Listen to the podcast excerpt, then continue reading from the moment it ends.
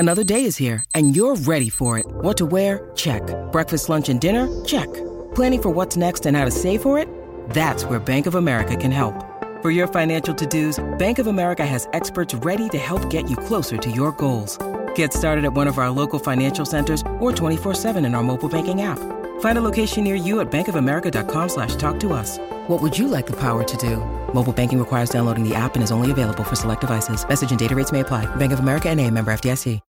When you need mealtime inspiration, it's worth shopping Kroger, where you'll find over thirty thousand mouthwatering choices that excite your inner foodie. And no matter what tasty choice you make, you'll enjoy our everyday low prices, plus extra ways to save, like digital coupons worth over six hundred dollars each week. You can also save up to one dollar off per gallon at the pump with fuel points. More savings and more inspiring flavors make shopping Kroger worth it every time. Kroger, fresh for everyone. Fuel restrictions apply.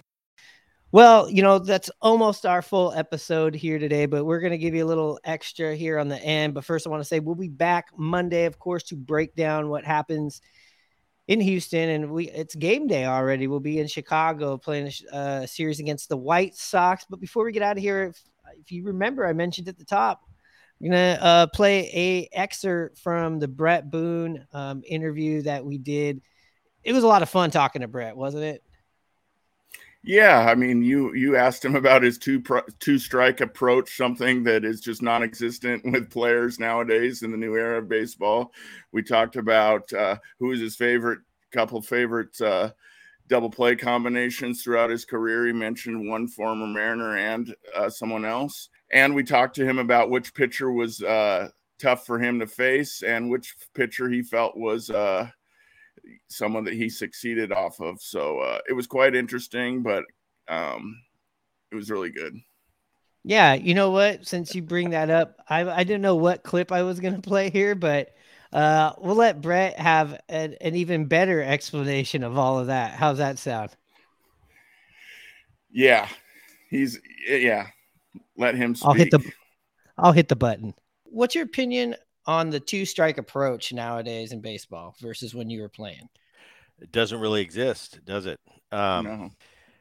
The reason that the two strike approach came, you know, and I still get asked about it to this day, and, and this isn't for everybody. And I, I don't, you know, I, baseball, especially at the big league level, especially hitting, is a very individualized uh, thing.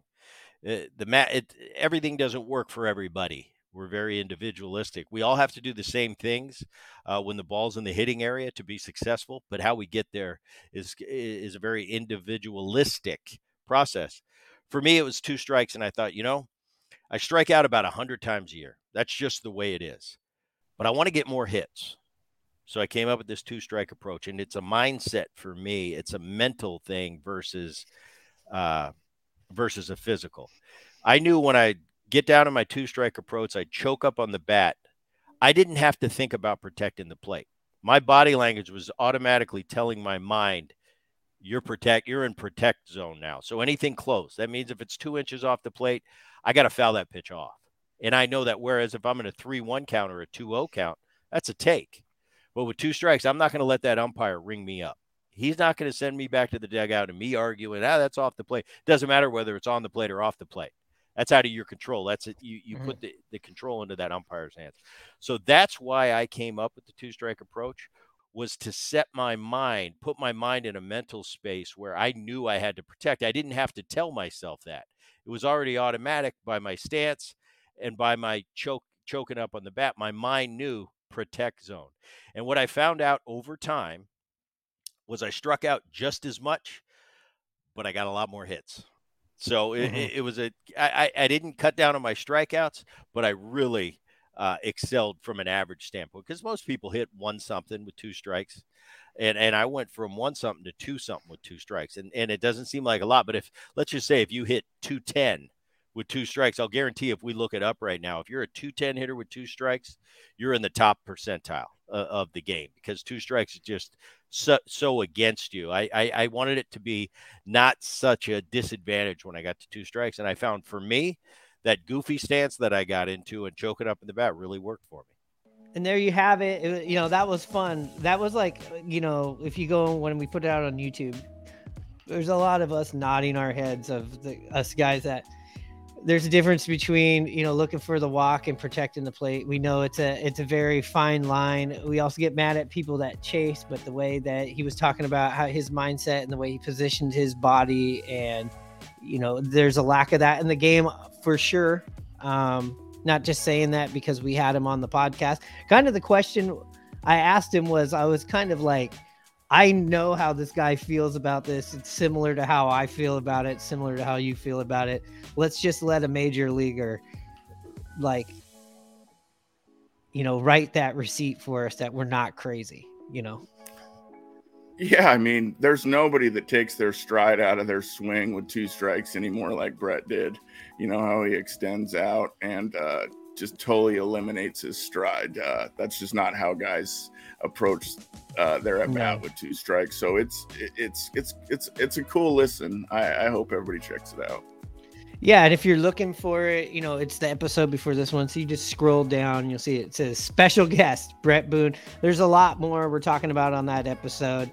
Uh, you know, we're talking about his time that he had at the M L B All-Star Weekend, where he won the M V P of the celebrity softball game, uh, what he thinks about this personality that we're seeing now with Aaron. We also talk about, look, some really, you know, inside baseball stuff. And I'm talking about how he went about bleaching his hair back in the early two thousands, all kinds of fun stuff on there. It's, it's a, it's a fun forty-five minutes, especially if you're a diehard Mariners fan, especially if you um, just want to go back and kind of relive some of those moments, and just talking a little bit about baseball today and hearing about, you know, his journey that he's on right now. So go back and check out the Brett Boone podcast, uh, or check out the Brett Boone podcast and check out his podcast episode right here on the Rye Bread and Mustard of Mariners podcast. Thank you again for liking, subscribing, and all that good stuff. Get your gear at, at Simply Dot Cora. Say hello to us on the socials. Email us if you gotta do that. Hanno, you know what time it is.